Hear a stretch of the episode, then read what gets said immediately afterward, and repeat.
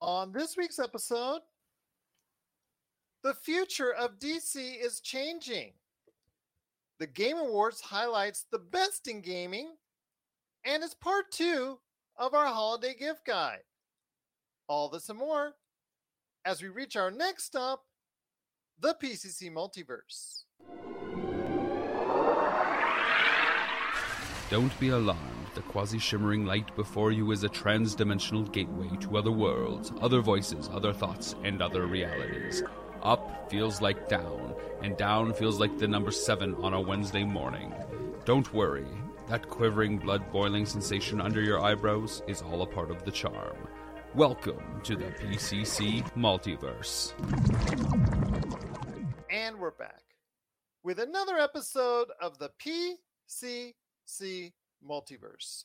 This is Gerald Glasser from Pop Culture Cosmos, Game Source, Inside Sports Fantasy Football, and the Lakers Fast Break. We truly appreciate everyone out there listening to all of our great shows. And if you can, please give us that five star review wherever you listen to our podcasts. Plus, if you can like, share, subscribe, follow, or do whatever it is that you can to support us right here at the Pop Culture Cosmos, Game Source, Inside Sports Fantasy Football, the Lakers Fast Break, Vampires and Vitae, Wild Beyond the Witch Witchlight with Wizard and Wine. And we will tell you what, if you do not subscribe now, you're missing all the fun and all the action right there for you at Wizards and Wine, Wild Beyond the Witch Witchlight, and Vampires and Vitae, plus popculturecosmos.wordpress.com and all the great things that we do at Pop Culture Cosmos and Game Source on Facebook. In fact, we updated our Game Source Facebook page with the latest news and information coming from the Game Awards, with all the great information, with all the, the latest videos, the hot videos right there for you. Plus, Pop Culture Cosmos covers the latest news and trends in pop culture each and every day right there for you, Pop Culture Cosmos on Facebook. Plus, we have a ton of hours in the archives of the great tabletop RPG action that only we have, and you if you and if you could support all of that, it is sincerely appreciated. But it wouldn't be a PCC multiverse without my good friend. She is the mastermind behind everything that we do here at the Pop Culture Cosmos and Tabletop RPG Action. She is making her list and checking it twice. You got to go ahead and check out what she's doing today at Vampires of Vitae, along with her awesome husband, Robbie Ross, and of course, Wizards of Wine, Wild Beyond the Witchlight, where she coordinates between not one but two tables in two different countries. It is my good friend who recently celebrated her 18th birthday. It is Melinda Barkhouse Ross. And Melinda, again, you've been hard at work finishing every little aspect of your holiday gift guide. I know you're ready to present it, and I'm wishing you and all the people out there ready to spend their money very much a great holiday season. Absolutely. I mean, are we just going to get into this thing? I'm just going to shock everybody with the brilliance of this list, or No, no, no. Holiday Oh, gift okay. guide, that comes on the back end of the show where the holiday gift guide part two. We had a great part one. Josh, uh, you know, went off on a lot of great things that you can get out there that are a lot of great suggestions. So go ahead and check out the Monday episode if you didn't already. Right there for you wherever you get your podcast. Plus, I threw in something I thought was really cool too at a bargain price, by the way. Thought that was really good. So we've got more great holiday gift selections for the pop culture fan in your life. Plus, also as well, we'll be talking about the Game Awards and also a little bit of background stuff going on with the Microsoft Call of Duty thing, as far as the Microsoft acquisition of Blizzard and Activision and all that. So we'll talk about that coming up in a bit. Plus, also as well, some other great things, including also as well the DC universe being shaken up by the new regime right there for you. We'll talk about what big IP has a different future. That's coming up on the show as well. But first, my friend, it is the Game Awards 2022. Jeff Keighley doing his Jeff Keighley things, his usual announcements, his usual awards. I mean, a lot of uh, games that were viable were were there and representative. A lot of uh, awards were given out. You know, a lot of people thought that heading in, the, the smart money was on God of War Ragnarok, and God of War Ragnarok did win a lot of awards. But the game of the year, hold on to your chair, was the I wouldn't say it's too surprising, but it, it was surprising as a breakout hit this year. It was Elden Ring. Your thoughts on Elden Ring being the 2022 game of the year for the Game Awards? It makes a ton of sense. Honestly, that was a, a video game that I did invest in haven't invested enough hours in, but it's a stunning game and wide open. Um, and uh, you know, very cool. And yeah, the the visuals on it were stunning. And I'm, you know, I'm just playing it on the PS4. I'm not playing on a PS5. Uh, with you know those new incredible graphics and stuff that Elden Ring was kind of designed for. Mm-hmm. Uh, so there are even aspects of, of, the the the beauty and clarity and detail of Elden Ring um, that I was missing, and I was still impressed uh, with the game and and the gameplay. So yeah, uh, I completely agree with that. Fantastic. Uh, it is a fantastic win for Elden Ring. A lot of people were really, really excited for that because I think it was coming in eh, probably around second. I think as far as the betting is concerned, a lot of people had it really high up there. I think people started taking notice because the fact it was released right around Horizon Forbidden West mm. and Gran Turismo 7. And it came out and it just bowled those two over. I know we talked about earlier this year how the popularity on that game just really took the, the the, took the took a bite out of all the momentum that Horizon Forbidden West and Gran Turismo 7 were going to have basically you know rendering them as afterthoughts. And look what's happened since. I mean the popularity of elden ring all the things that are going on they're adding new coliseums as far as dlc is concerned. That's coming up in the not too distant future from what i understand. And it has become a phenomenon by i guess a good studio a really strong studio but a studio that was not as well known as the Sony's, the Activisions, the and it's going to turn out to be one of the biggest games of this year. Yeah, no, no question. Uh, I had, um, you know, the the group of girls that I play with back in Halifax. They often get together and also, uh, you know, game online together. Mm-hmm. And uh, Elden Ring was one of the games that uh, everybody picked up, and everybody was playing together for a while along with Diablo 3, believe it or not. Uh, I mm-hmm. managed to talk everybody into picking up that one. So, yeah. You know, Diablo's always around when I'm around. From Software really does a great job of those type of games. The Souls like games, it really does a, a, great job of those type of environments. And uh, I think it's a, a, I think it's an award that was well deserved for Elden Ring. Yeah, absolutely. A fantastic game. Uh, you know, it's it's a challenging game, so it's uh if you're just, you know, picking up a console and kind of getting into video games for the first time, don't get discouraged. It is a tough one to get the hang of of controls. I found personally, uh, you know, I'm coming from though like games where it's just hack and slash all the time. That's I love that stuff for some reason. Mm. Needed to have a, a little bit of finesse. I found with the controller. Um, and perhaps that's just me and my sloppy hands. I don't know, but um, yeah, no, it it was a it's a fun game to play. It's challenging uh great story and again just like stunning graphics stunning.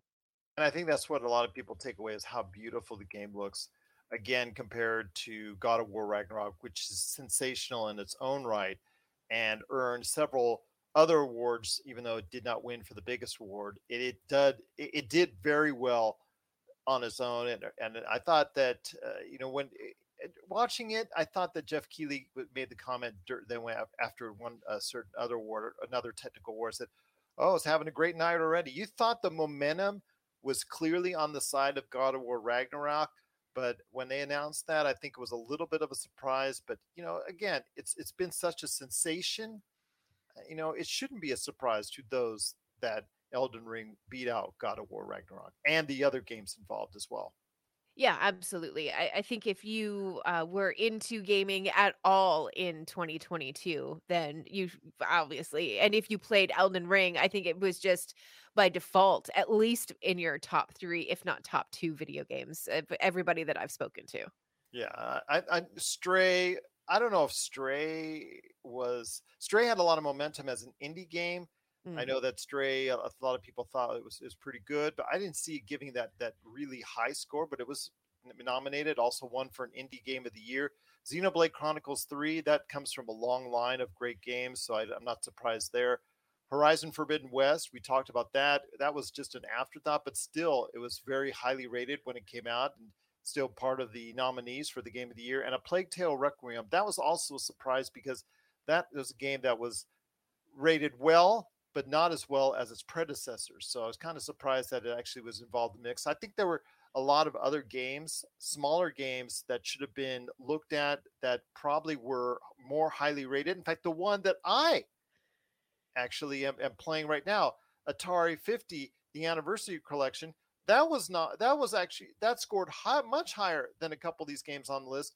There were other games on uh, that were out there that have gotten tens, that have gotten really high scores. That were also ignored because of their smaller stature, which again is disappointing because the Game Awards, even though they say there's not a lot of uh, uh, you know stuff behind the scenes or pushes behind the scenes, just like the Emmys and the Academy Awards, uh, I think a lot of momentum, a lot of PR goes behind into this. So I think that also helps it out as far as becoming a nominee, especially for those big awards.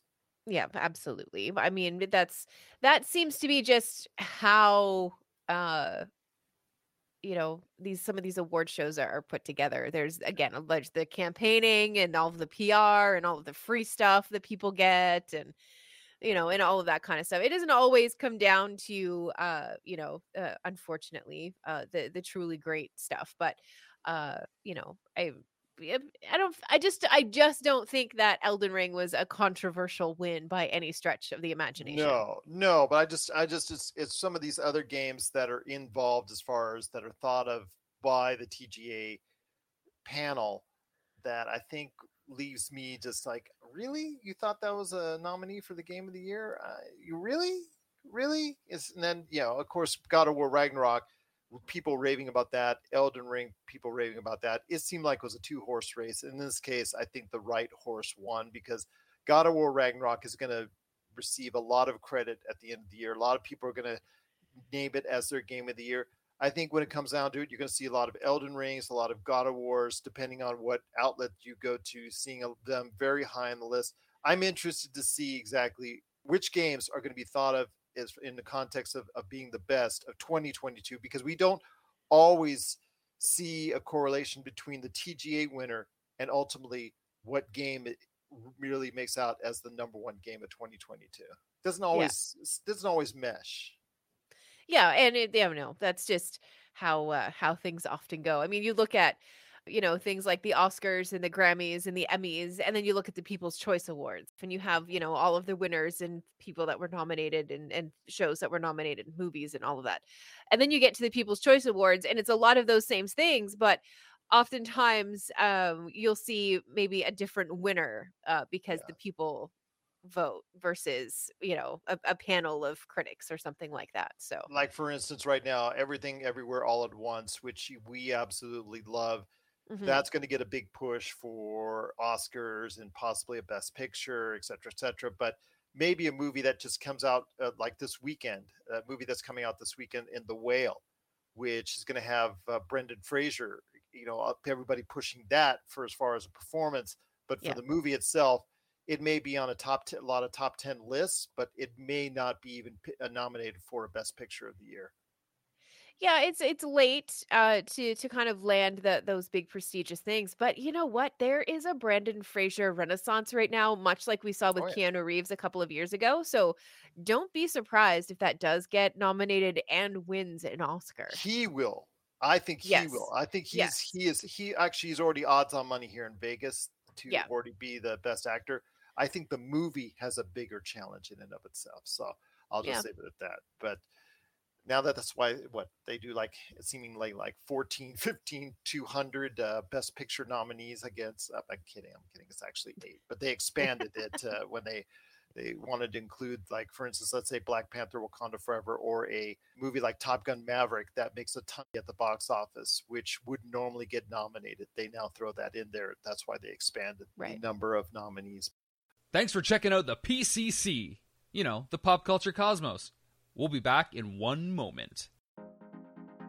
For the latest news and information, analysis and opinions on the Los Angeles Lakers and the NBA, Check out the Lakers Fast Break podcast today on wherever you get your podcasts.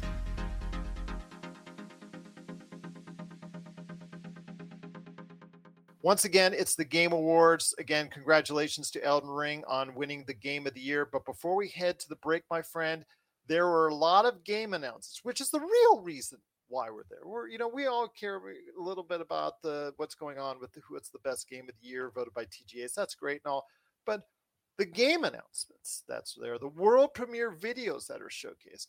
That's what we really want to talk about. That's what we really want to know. we got to see footage of a lot of great games, including the new Star Wars Jedi Survivor. That's coming out on March 17th. We got to see that. That's the sequel to Jedi Fallen Order. That one's looking sensational.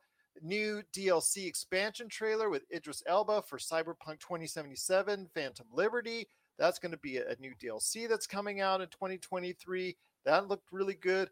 Kojima brought out a new Death Stranding 2 to showcase. So you got Norman Reedus all over place in that uh, walking simulator. I know a lot of people were talking about that as far as, you know, are oh, great. We're going to go ahead and see him walk with some crates all over the place again. But hey, Death Stranding 2 officially was announced.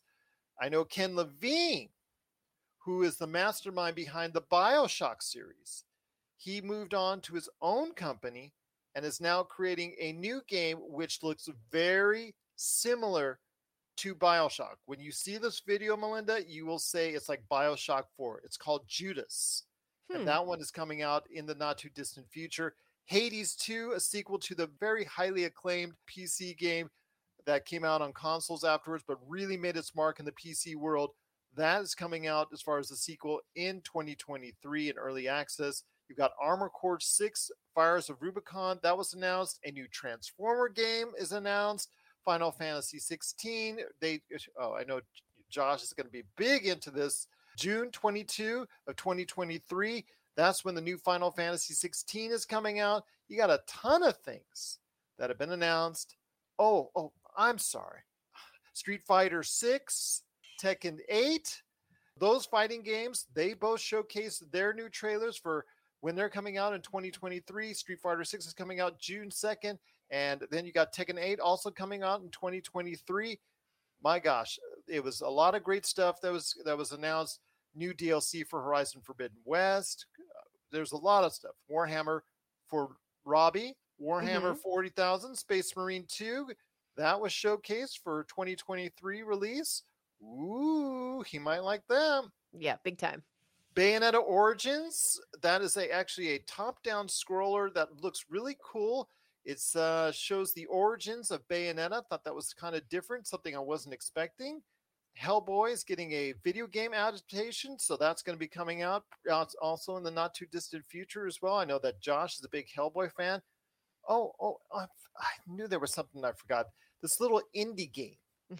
this little indie game called Diablo 4. Have oh, you ever yeah. heard of it? No, no, it does not. Uh, it's not ringing a bell at all. Okay, well, it, you know, I guess Blizzard, you know, this, this kind of semi-known company. Yeah. Who actually right now eh, their status is up in the air because the FTC has announced that they're going to file a lawsuit uh, trying to block the purchase of Microsoft and Blizzard and Activision. All kidding aside, and that's something we can talk about here in a sec. But I do want to announce that Melinda uh, I sent this to her as far as the news. That's coming out on June 6, 2023. So early June, Melinda Barkhouse Ross will not be available. I just yeah, want to no. make that known right now because mm-hmm. she will be playing Diablo 4. This open world version of the Diablo universe is really looking strong. I got to see some gameplay of it. I know she's going to be checking out as soon as we're done with the show. It is really looking good. So I got to admit that. Suicide Squad Kill the Justice League. That's going to be the final performance for Kevin Conroy. That's coming out on May 26th of next year. A lot of great stuff. They did showcase a little bit of the Super Mario Brothers movie. Yeah, a lot of great stuff that's coming out. A lot of great stuff that was announced and showcased. I do have the links for a lot of this right here for you at Pop Culture Cosmos and Game Source on Facebook. But before we head to the break, I did want to mention again the FTC is filing a case against Microsoft. So, your thoughts on this? Because Microsoft, of course, purchased Activision and Blizzard for 60 plus billion dollars. They want to go ahead and get everything wrapped up by next year. There's been issues in the UK and the US about allowing it to happen. The FTC says it's creating a monopoly.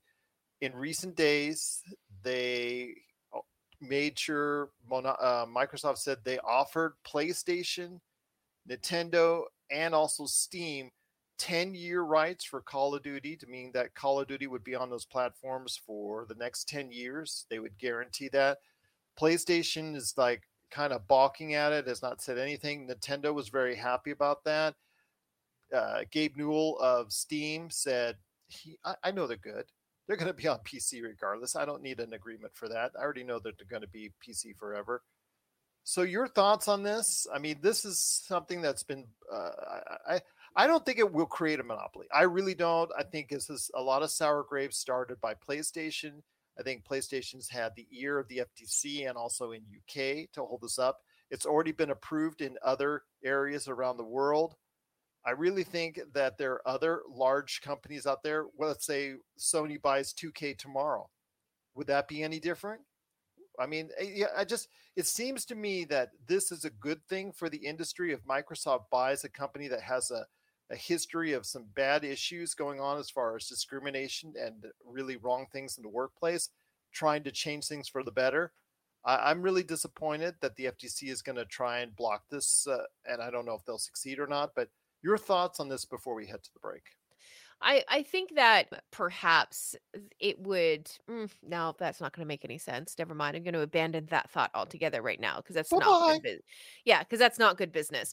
I'm surprised that there hasn't been pushback before now about well, Sony's been pushing. Sony's been pushing back constantly about this. Yeah, but it just like this is the first I'm I'm you know I I'm going to use the word actionable thing that I've mm-hmm. seen somebody really saying like no this is not I don't no this is bad. I'm not going to say it's fighting the good fight because I don't necessarily agree with that either. We do know that Blizzard and, and Activision have had their their internal problems. I don't know that um, Xbox buying them is going to fix those internal problems in a perfect world of course it would but i don't know that this is going to be the answer for those things. I think some of those problems are, are deep-seated issues that that really need to be looked at and um, i don't know that this deal is is really going to change that but um, i do think that a 10 year deal is not enough to, in order to keep everything across all platforms. I, I think that if the purchase is going to happen, any new IPs that are created and produced through Blizzard Activision um, perhaps could have the option to be Xbox exclusive. But if you're carrying games now that are on across all platforms, I think those games part of the agreement should be that those games are continued to allowed uh, be able to be accessed across all platforms past that 10 year term. I, I don't agree with that part of it. I, I don't think that that's enough. Well, I don't think Call of Duty should be, exclu- you know, should be. I think I think at some point Xbox should be given the right to go ahead and decide and determine whether or not Call of Duty remains exclusive or not, uh, or becomes exclusive or not. I really think they should they should be given. You're you're you're basically forcing them to go ahead and be uh, multi-platform for eternity. Is what you're asking, and I don't think that's fair. I think well, I think 10 years them offering 10 years to all these platforms i think that's that's good. I think that gives them a 10 year window to go ahead and create something else in case they want to say after 10 years that we're just going to make exclusive we don't even know. There might be too much money involved. We've talked about this before especially with the latest call of duty release. There's so much money on the table it'd be hard for them to even walk away from it well, yeah, and eh, you know, the, the a lot of this does come down to that bottom line of mm-hmm. you know how much money are you putting on the line, how much money is in the back of your Brinks truck. You know yeah. that that really is a large part of the conversation. And that's too bad because if, for example, at the end of 10 years, Call of Duty does go Xbox exclusive, you know, a lot of, you know, tried and true, you know, Call of Duty fans are going to be forced into buying another uh, video game console. And I, I understand that that's the point and that's why, and that's obviously part of the deal and, and all of those things. But at the same time, I don't I don't want to buy an Xbox. I'm not going to buy an Xbox. It doesn't matter to me how much I want to play a game. Um, because we talked about it with Diablo when we, when I raised the concern that Diablo was about to become Xbox exclusive. Now it's not. We know that, but um, you know, I was not going to buy an Xbox. I don't want one. I like my PlayStation. I, I like everything that it offers. I like the way that things are set up. I like the Yeah, way but what if. PlayStation bought 2K and, and controlled the rights to GTA? How would No, that I be different? Uh, no that, that's what i'm saying i don't think that that is correct either uh you know it could be more uh there could be something different for you know the the if it was let's say the 2k stuff um you could have some content be in the game xbox exclusive or playstation exclusive but don't make the entire game exclusive that way i, I don't agree with that i that's Mm. I don't like that. I that that to me feels smarmy. That feels like money over fans and consumers. And I understand capitalism. Please don't at me for it. But I just think that there is a level of don't stick it to the fans because you want to line your pockets a little bit more. Well, no, but in essence, they're not because of how much money they would they would sacrifice in order to make it an Xbox exclusive. Let's say Call of Duty when Xbox exclusive in 10, 11 years, let's say 11 years after a 10 year agreement, they would be sacrificing a lot of money by doing that. Right. But what you're going to end up having is you're going to have a whole bunch of people now who have to go out and buy Xboxes. So they're still making money on the deal down the road. Do you, do you know what I mean? Like it's not just because a, a game becomes exclusive doesn't mean that they're just not making any money. All that means is the people who have been playing all of these games for years and years and years, decades at that point, um, now have to go out and buy a new entire new console system. And that is money in pockets. Okay. Well, again, I I still think that Xbox should be allowed to go ahead and make this purchase because it does not make a monopoly. Just because, again, GTA is sitting there laughing at this whole situation with Rockstar and 2K, and there are so many other game companies out there, Electronic Arts, for instance, 2K, that make a ton of money just like they do. Epic with Fortnite, you know, they make a couple dollars here and there. You know, yeah, yeah, a little bit. yeah, a little bit. So there are companies out there that would, uh, you know, in the marketplace that that preclude Activision and Blizzard becoming a monopoly if it was owned by Microsoft. I really think that the argument for that kind of fades. It's not like uh, you know you you could say that they dominate the market so much. They are number one with Call of Duty, but you see how much money their their piece of the pie is very small when you consider all the other games that are selling so many so many units or making so many dollars like in a free to pay play free to play mode or whatnot outside of the call of duty ip that re, i mean this is just basically comes down to one video game series call of duty. That's all Right. it is. It's not off of diablo. It's not off of uh, anything else that activision or blizzard makes. Not off of world of warcraft. You know this is all about call of duty. I think that's a little bit unfair. I really think that is a little bit unfair but you know, uh, the FTC is going to make it difficult to go ahead and finish this transaction. I know a lot of people are on both sides of the equation. I thought a 10 year window for uh, multi platform offer, I thought that was generous on the side of Microsoft.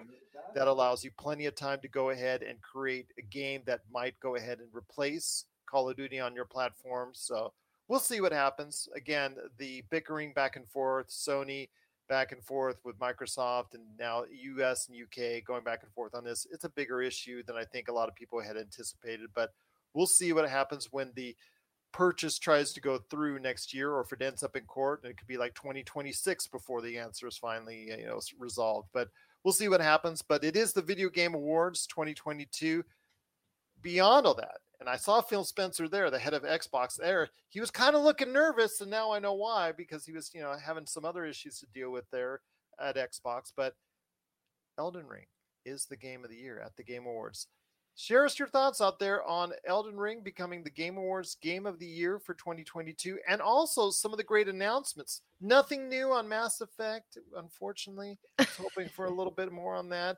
Uh, no Dragon Age, you know, announcement as far as update on that, or no new Uncharted or nothing like that. But obviously a lot of great games that were announced, including a little indie game called Diablo 4, which I know made Melinda really happy. She Mhm. now knows when her life will end outside of the universe and just be right there for you in front of a console playing Diablo 4. And that will be June the 6th. But if you have any great thoughts on the Game Awards, what was announced, and who won, please let us know your thoughts. PopCultureCosmos at yahoo.com.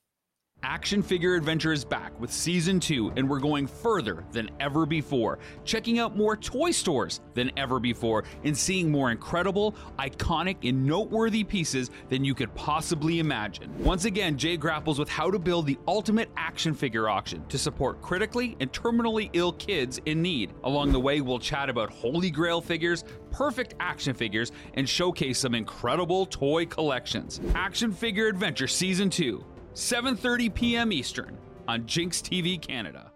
Well, we're back with the PCC Multiverse. It's Melinda Barkhouse Ross and me, Gerald Glassford. Before we head out, we got a couple great things to go ahead and talk about, including the DC Universe. I don't know if you picked up wind on this today, my friend, but I guess uh, Gal Gadot over the weekend was so excited. You know, the third, it was not third, but it was the anniversary of her being um, selected as Wonder Woman. Her Mhm. being told and announced is that she was going to be Wonder Woman. She was so excited to go ahead and share that anniversary on social media.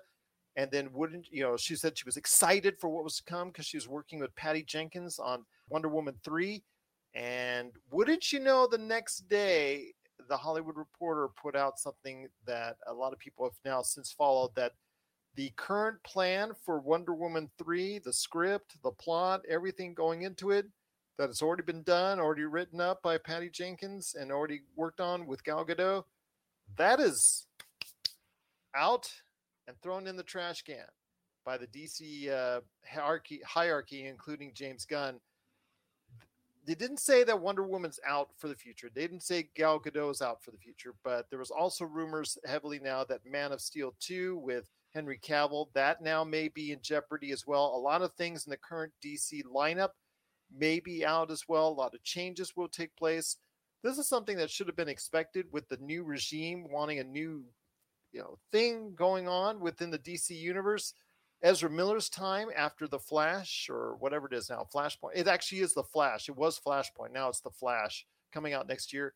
His time is obviously going to be done, from what all we hear as well, for you know the most obvious of reasons with hell of his trouble. But your thoughts on this? Wonder Woman three in its current form is gone, and it's going to probably be quite a bit before we see a Wonder Woman three, if at all, come to the big screen.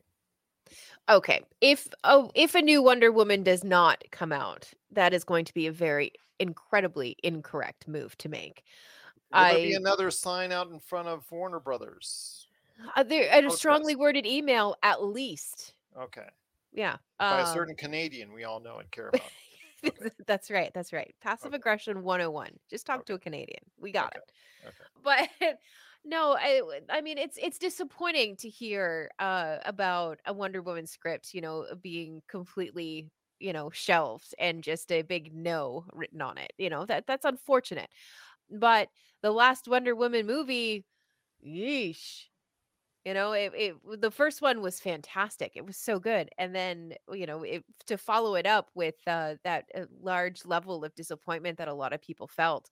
Um, I I understand uh, the apprehension. I it's really too bad that it's just been noped and put in a corner.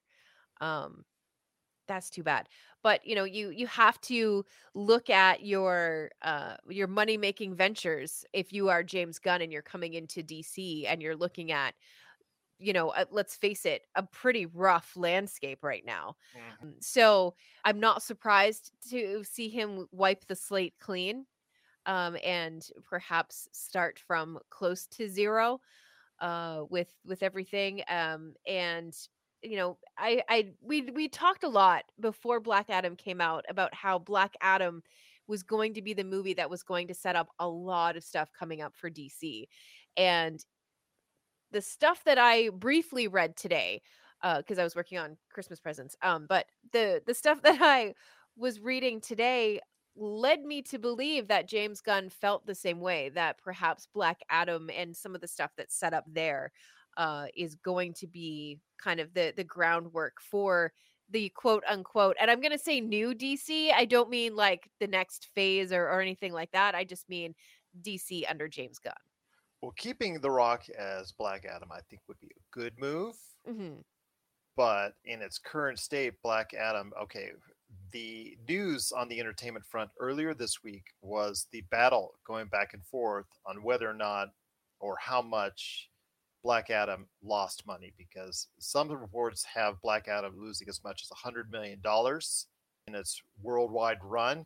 And then some other reports says that Warner Brothers has been able to find a way to go ahead and break even on this. So, which is hard because the movie cost about 150 to 200 million dollars to make and about another what 50 to 100 million dollars to go ahead and promote and I don't know where you're going to find all that money as far as to make a profit because the theater owners actually have to make a cut them, themselves. So by the time the money comes to Warner Brothers from this, I don't know how much of it is going to be meant to be a profit, but okay, you know, you could swing this any which way you want. It was a disappointment at the box office. Black Adam was any which way you slice it. yeah absolutely but you know it was it was a movie that was written for fans of black adam not necessarily for the casual comic book movie fan.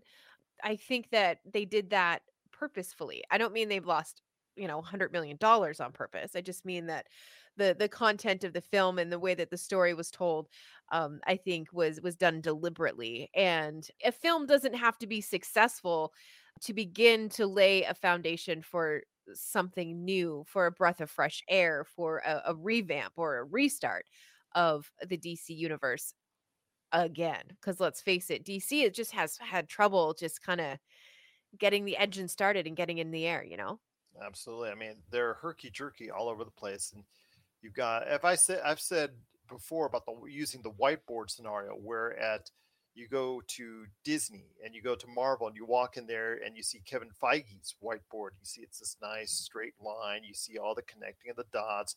This happens here. This happens there. This happens there. If you were like a fly on the wall. And then always, if you went to Warner Brothers and you saw the same whiteboard, it'd be like erase marks here, it's great. and erase marks there, and like smudges there, and stuff all out here, and stuff that you thought of, and stuff that didn't work. Because there's been a lot that hasn't worked, and a lot of stuff that has worked when it comes to the DC universe. I mean, what do you do with the Joker? Because that's supposed to be, you know, with with uh, Joaquin Phoenix and Lady Gaga. That's supposed to be coming out as a musical. How do you tie that into a DC universe? Because the fact it takes place in a different supposed time frame than what's going on in the current DC universe. Aquaman, Aquaman 2 is the sequel that's already in the can, that's already waiting to be released. That is the sequel to a $1 billion movie.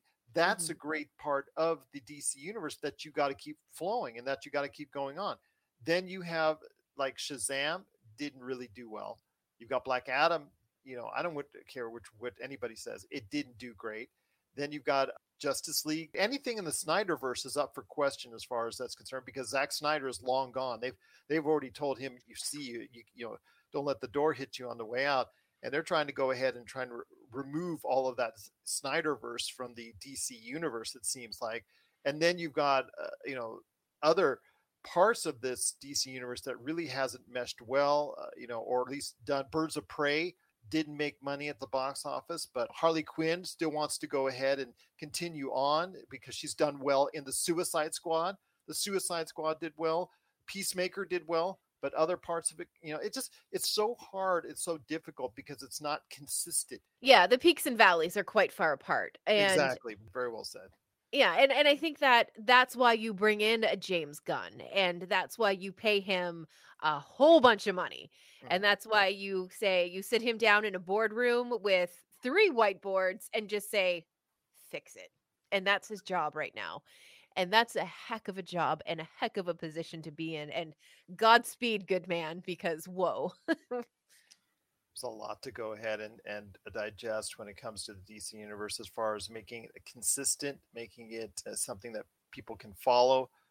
I know with the latest phase of Marvel, Phase Four, I, I don't think that Kevin Feige, even himself, can say he should be satisfied with the results, both on a critical and also financial basis with that, because maybe people were burnt out, but also the storytelling and the introductions of some of these characters, they were underwhelming for the most part, and and I think a lot of them really just didn't hold an impact, and a lot of people really don't have the type of care that they once did regarding the Marvel universe, but still you with the Marvel universe, you can still get a Thor that pops out eight hundred million dollars. You can still get a, a Doctor Strange two or that can get a billion dollars. You can still get a Black Panther Wakanda Forever that can still pop out an 800 to a billion dollars right there for you. So they still have more consistency on what they can produce. There are still Marvel shows that can still grab the Disney Plus limelight.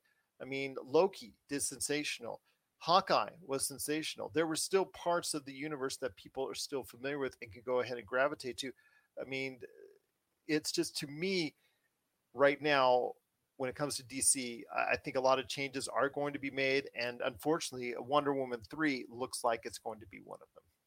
Yeah, and and like I said, you know that that's incredibly unfortunate because you know Wonder Woman is is that one of those characters that you know is responsible for bringing a lot of young girls uh, into comics yeah. and and being interested in comics and the it's too bad yeah yeah absolutely and and that's really too bad uh that you know this is one of the the movies or one of the projects that you know is the first to kind of get you know the big no underlined twice and, and put on a shelf like that's truly too bad and i think that um, it's entirely possible that Patty Jenkins learned a lot about, you know, I don't want to say movie making because that just takes away every all of her other accomplishments. But I, I think that it maybe taught her a lot about what expectations are when it comes to Wonder Woman and the kind of movie that people want to see from uh, like a Wonder Woman. So, um, you know, it's entirely possible that this could have been a really great film for Wonder Woman. And now, you know, it's unfortunate that as fans, we will never get to know that answer. Well, we'll see what happens with the DC universe, but it is uh, a lot going on. I will say that the statement made by James Gunn in regards to what true, some of it, because he said that some of it was true, some of it was not true, and some of it was half truths, and some of it they haven't really figured out yet. So he's only been in the job a month, so I'm going to give him a little bit of slack and a little bit of time to go ahead and figure this stuff out. But as long as Warner Brothers wants to keep on pushing this stuff next year, he's going to have to do it on the fly, and that's a problem. Like, I wish he could get like a year to reset this whole universe, and I think that would probably be better than what we're seeing right now because again, we're going to see stuff released in the DC universe next year that's still going to make it kind of hard for James Gunn to catch up and really go ahead and lay the groundwork for a cohesive DC universe going forward. Yeah, absolutely. And let's face it, after a month, you're usually just at the point where you figured out where the lunchroom is and you have finally remembered the name of everybody on your team. You know, like that's that's where you are at a month. Not hey, uh, make... Joe. Yeah, yeah, yeah, Joe. That's right. right? Yeah, like you're you're not in in a situation where you're, you know, you're trying to make billion dollar decisions, but yeah. that's where he is. My gosh, can you imagine the stress? Wonder how many ulcers he has. I don't know, but you know, the white hair, he's already got it. So yeah, right. All wow. he does, eh, I wonder what his brother is saying to him right now because you know his brother works on him on his movies, worked on him with Guardians of the Galaxy. This latest holiday special, he was he was part of it, and got, obviously GOTG three is coming up for Marvel next year. I wonder if he's going to help him out with this project as well, with the DC universe. That'd be interesting to see what he can provide as well. Yeah, well, you see, the the thing about or even if it's who... just like he gives his brother a hug. Uh, I yeah. know you're stressed out with the DC universe, bro. right. Yeah, but I I think what you do is when you when you move uh, into a position like this, uh, you pluck as many of your uh, A team to have them come with you as possible people that you've worked with and had major successes with before uh, you know teams that you can trust and, and people who understand your vision and your your methodol your methodology is that the word? Yeah absolutely. Um you know and, and i think that uh, there is probably some of that going on or you know even trying to figure out who once you have remembered everybody's name who on your team is the going to be the cream to rise to the top to really be able to help you figure all of this out because like you said it's a big old ball of yarn that needs to be untangled Joe, yeah, yeah. I Mm. just yeah, I got you, man. You're good at what you do. You're gonna help me go ahead and untangle this DC universe for you. We're gonna go ahead and work on it together. Okay, Joe? Okay. All right, there you go. All right. And Joe's feeling all important as he walks away. Oh, the boss remembered me. I'm all Yeah. set. I'm gonna well work this out with the DC universe. All right. Right. Yes. He little little does he know if it goes bad, Joe is the one that's gonna be blamed. But you know. of course that's usually how it goes right it all rolls downhill That always does indeed. But what are your thoughts out there on the future of the DC universe? Hearing that the current, I guess, uh, formation of Wonder Woman three and what it was planned out to be has been scrapped, and possibility of Man of Steel two has been scrapped, and the future of the DC universe is being changed by James Gunn among the individuals that are now in charge at the DC universe. So, what are your thoughts on the changing DC universe? Please let us know your thoughts popculturecosmos at yahoo.com. If you're in the Las Vegas and Henderson areas and are looking to buy, sell, or trade the best in classic or current video games and pop culture collectibles, there's no better place to go than Retro City Games. From Xbox to PlayStation, Nintendo to Atari, the great crew at Retro City Games provides the best place to go for all your gaming options. Stop by their two awesome locations in Henderson and also the Las Vegas Strip, or follow Retro City Games on Facebook and Instagram for all the latest deals and new items. Without a doubt, there's no better place to go for your gaming needs than your friends at Retro City Games.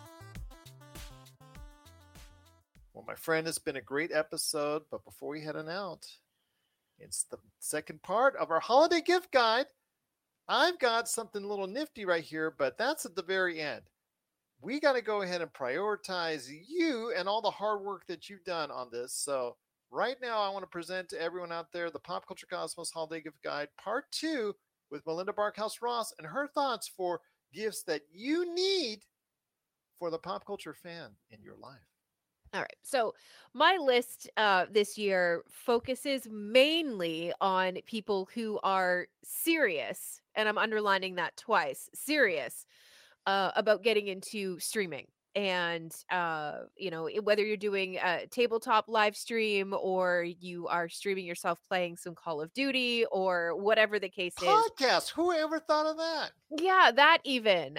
That's really kind of what I focused my list on this year. So um, there are podcast. yeah, I don't know who would want to get into that. Who is crazy Oh, enough? That's crazy. But one thing that we have run into now that so with vampires and vitae, right? We have Margie, who's a big piece of the puzzle. Her job moved her to Ireland recently, and we've been playing remotely with Margie in Ireland on Sundays with her, you know, joining us. But one of the real challenges that we've had is to have Margie still feel like she's sitting at the table with us because right now all she has is the usual uh, laptop camera that she gets to look down the table and she can't she can barely see robbie's face when when robbie is trying to you know engage her and, and bring her into the game Mhm. so a solution that was brought up to us is a pricey one i don't know that we're going to be able to swing it but i know there are cheaper options out there Mhm. but we're talking christmas and we are talking the time of year to maybe put something on your list that might be excessively uh, not say excessively expensive but more expensive than a gift that you would typically ask for right Mhm. and uh, i'm going to uh, put this one out there it's called the meeting owl and it's a 1080p hd camera 360 degree view so what you have is you have a whole bunch of people sitting around a table it's really made for people who are in like a boardroom meeting. With somebody joining remotely. And what happens is you set this little camera on the middle. It looks like an owl. Mhm. And it offers you two views. You can do one, which is a panoramic of the entire room that kind of goes across the top of your computer screen, Mhm. or you can activate it so when somebody is talking, the camera f- turns around and focuses on the one person that's talking. And then somebody else talks and it flips around again and it moves to the next person who's talking. What I liked about it was that it doesn't show the spinning. Mhm. it just cuts to the next person instead of showing the the flip around because you get a little bit I think motion sick if you were watching that Of for course. you know two and a half three hours now this is the most expensive item on my list it comes in at just over a thousand dollars Ah, no, no problem. I mean, it it's it's a heck of a camera. Please check out their website. Uh, they do have one. It's called Meeting Owl. Again, it's a 360 view camera. It is USB C uh, connection, and it is ridiculously cool. And you know, it would be very handy, specifically if you're in a situation like Vampires and Vitae is, where we have somebody who is dialing in remotely, and we don't really have the correct answer to really bring her in and, and really make that person who is remote feel uh, like they are still sitting at the table with us. I think this camera is going to be uh, the answer for that kind of situation.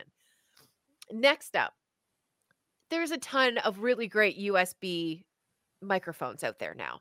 Mhm, But if you wanted to get to the next level, mhm. in stuff. You may want to invest in a soundboard.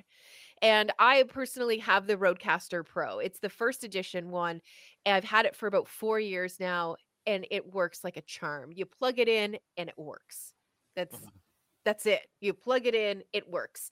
You're able to record a record a con uh, a podcast. You don't have to have a whole lot of audio uh, technical knowledge, nothing like that. It's plug and play. They've released a second edition so everything about the Rodecaster Pro that I love, they've kind of taken and improved a little bit more on with the new one. It still has four microphone inputs, one computer input, uh, a phone channel, still has the Bluetooth connectivity, still has all of the sound pads, and they've added so- a couple of new bells and whistles, some new drivers. Uh, that kind of thing to it.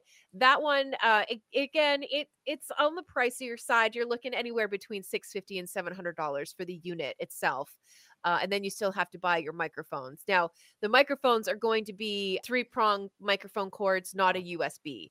So, you know, that's something that you need to keep in mind because you will have to buy a microphone. I use the PodMics, which are designed specifically to work with the um, Rodecaster Pro. Mm. So they're, they're going to be very compatible with the Rodecaster Pro too. Moving on to cameras, uh, we use the Elgato Facecam. Um, and they have released the Elgato Facecam Pro.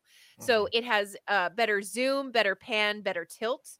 One thing that I did notice with the Facecam from Elgato was that when you do zoom in, you do start to get a lot of uh, not pixelation, but you get a lot of noise. And the Elgato Facecam Pro solves a lot of that. It has a bigger sensor in the camera, Mm. so it it's able to pick up more light in the room, which helps to keep things uh, nice and noise free and all of that kind of thing. That one coming in at about two ninety nine. And if you're just doing a one camera setup, there you go, you're all set. One thing about the Elgato cameras, though, is that they do not include audio. They've focused solely on video with these cameras, and that's why they're so good because you don't have all of the audio stuff taking up room inside of the camera itself. It's all about video and it's all about frame rates and and all of that kind of stuff. So um, it's really good. And along with the original Facecam, you're still able to adjust your ISO, your shutter speed, your white balance, all of that kind of stuff. Uh, very good cameras. Absolutely get those. I recommend a D&D Beyond subscription if you want to gift to somebody who is perhaps getting into D&D, wants to start being a DM. D&D Beyond has been a god save uh, for myself, in particular for the Wild Beyond the Witchlight.